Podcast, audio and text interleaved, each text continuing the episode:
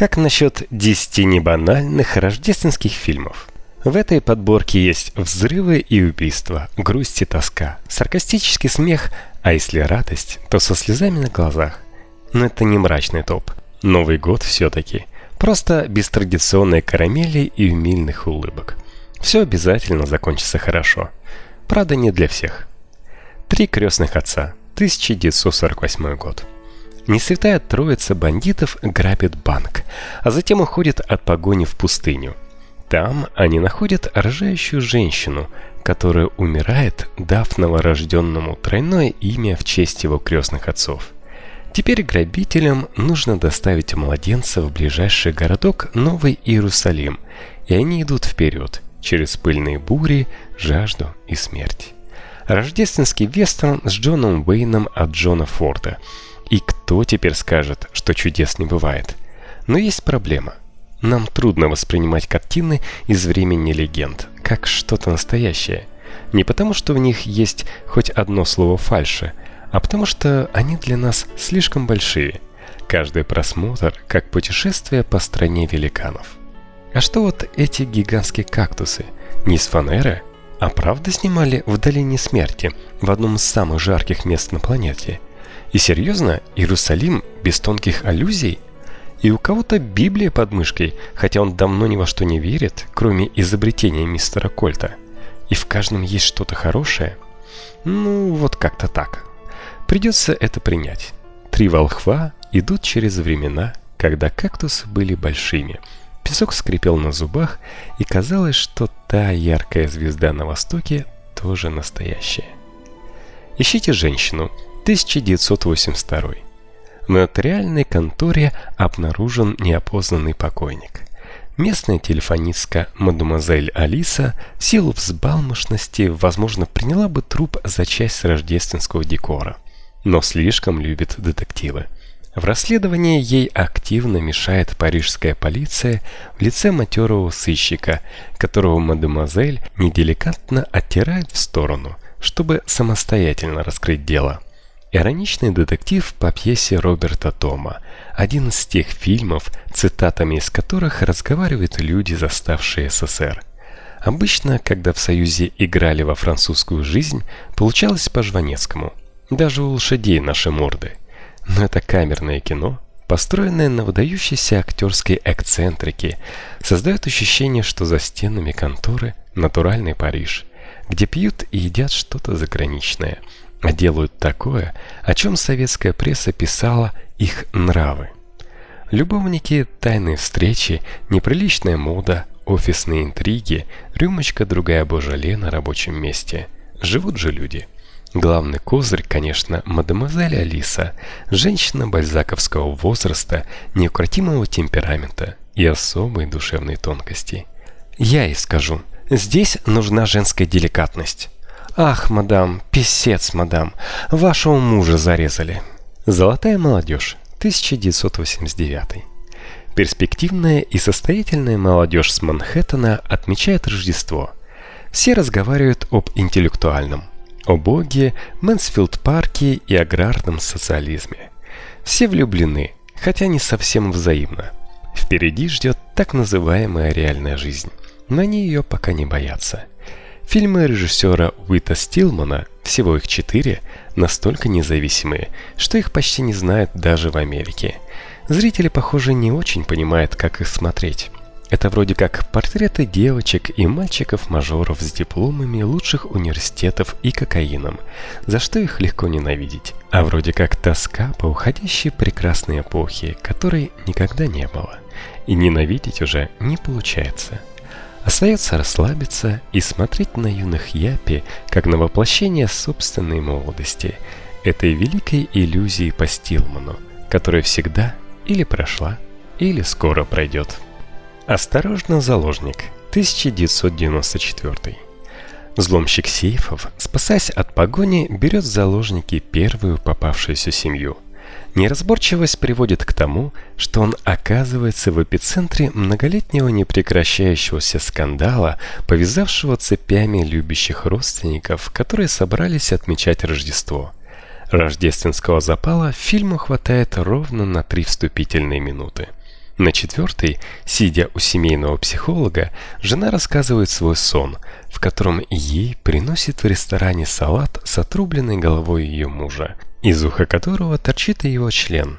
На седьмой минуте выясняется, что помимо взаимной ненависти объединяет супругов только одно – способность синхронно посылать психолога матом. Только какой-то общемировой несправедливостью можно объяснить тот факт, что черная комедия Теда Дембе, умершего всего в 38 лет, не вошла в число культовых фильмов 90-х. Диалоги состоят из сарказма и шпилек, которыми утыканы персонажи с ног до головы. Фальшивая оболочка праздников трещит по швам, пьяный Санта мочится на соседский куст. К тому же, это одна из лучших ролей Кевина Спесси, ныне отринутого Голливудом от своей силиконовой груди. Рождественский пирог, 1999.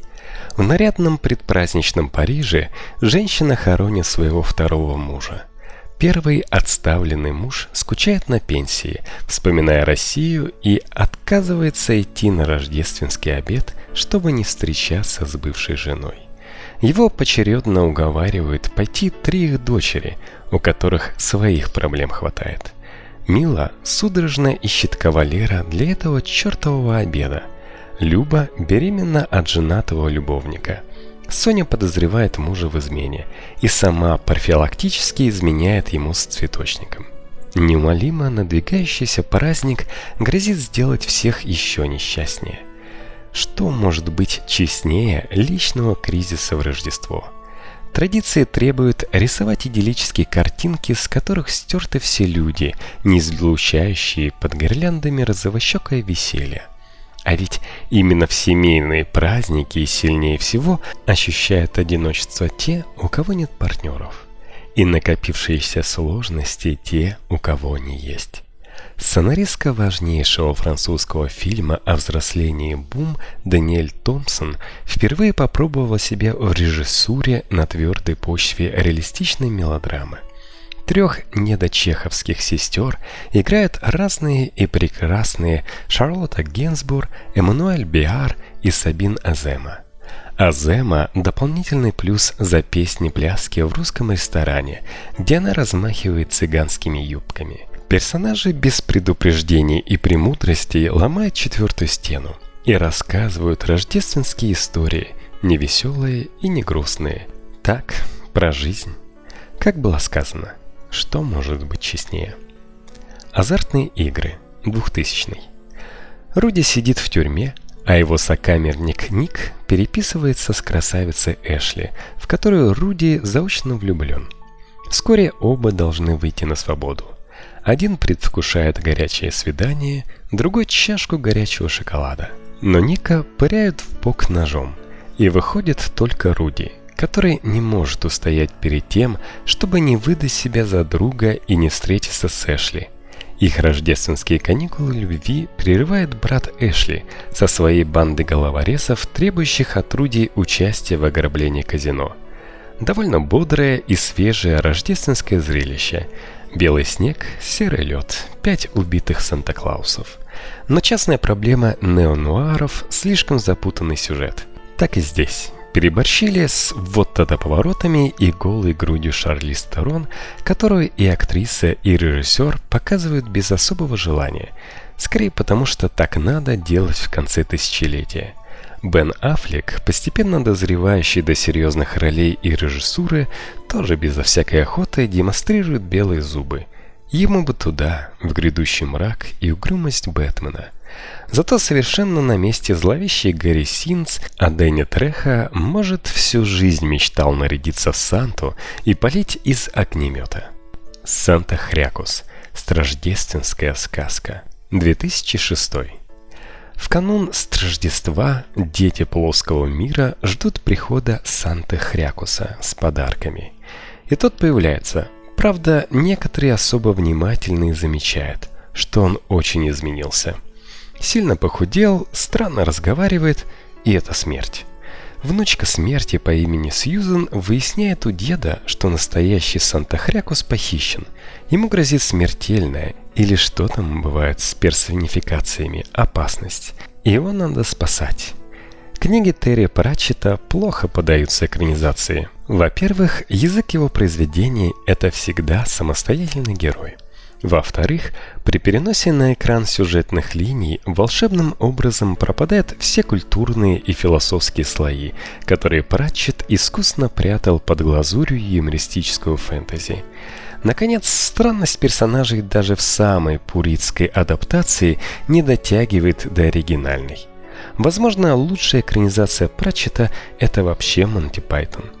Но создатели телевизионной адаптации, выбрав скрупулезный ремесленный подход, сделали лучшее из возможного. Это, безусловно, подстрочник, но сохранивший язык. А в нужных местах звучит капслог. Кто услышит смерть, тот убедится. Вы хорошо себя вели или плохо? Хо-хо-хо-хо. Санта на продажу. 2010.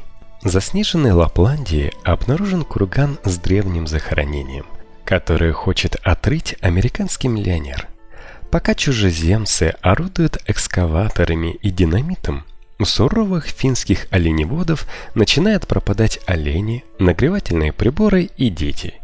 В округе притаилось зло с длинной седой бородой. А ведь это только начало. Ты думаешь, что знаешь плохого Санту? Ничего ты не знаешь, Джон Сноу. Вот скандинавы с настоящей родины старика в красном постарались на славу. Чего стоит одна армия злобных эльфов, из-за которой придется увести детей от наших голубых экранов. Эти красавцы появляются исключительно голыми и во весь рост. Не стесняются авторы и окропить пушистый снежок красненьким. А большая часть действия происходит на скотобойне посреди заляпанных кровью кафельных стен, металлических крюков и топоров. Из актеров хочется отметить Петера Якоби. Из-за этого человека Санта еще долго будет мерещиться по всем углам со своим многозначительным тяжелым взглядом. Он не произносит ни слова о плохих и хороших детках, но даже смерть из Санты Хрякуса кажется в сравнении с ним не таким красноречивым персонажем. Мандарин. 2015. Сочельник, проститутка-трансгендер Синди, выходит из тюрьмы и узнает от своей подруги Александры, что ее бойфренд-сутенер завел себе девицу, причем обычную. Синди подхватывает Александру и с боевым кличем сучки, адресованным всему миру, устремляется по низам солнечного Лос-Анджелеса на разборки. При желании можно назвать этот пестрый мирок работающих девушек всех полов субкультурой, но честнее будет сказать, что это дно. Они крикливые, вульгарные, изо рта у них льются помои о членах и задницах. Дым от дешевого крека размывает черты размалеванных лиц, за которыми в лупу не разглядеть человека. Многие деятели искусств ищут в низах душу. Кто от безысходности, в других местах душа не нащупывается. Кто из снобизма. Почти никто не находит. Режиссеру Шону Бейкеру, снимавшему свое кислотное кино с 3 смартфонов, скорее удалось. Он показывает грязь без прикрас, на что много ума не надо, но почти без тыкания ею зрителями под нос, на что уже мало кого хватает в искусстве. И примерно так же в самом-самом конце тихонько отыщется душа. Видимо, не все ее затрахали и скурили. Видимо, она всегда есть, поэтому и людей в конечном итоге жалко. Счастливого Рождества, сучки. Человек, который изобрел Рождество. 2017. У Чарльза Диккенса сложный период. Тур в Америке провалился. Критики разгромили его последнюю книгу, денег нет. Вдохновения тоже. Он не знает, о чем писать. Раздражается на всех и ссорится с женой, когда ее замечает. В довершение в Лондон приезжает его легкомысленный отец, который первым делом просит 10 фунтов. Вскоре писателю является неприятный старик, бормочущий, что деньги – это защита. Художники редко осмеливаются заявлять о том, что им нужны деньги. Это табуированная тема в обществе, которая не желает признавать творчество настоящей работой. Саркуров говорил об этом через своего голодающего Фауста.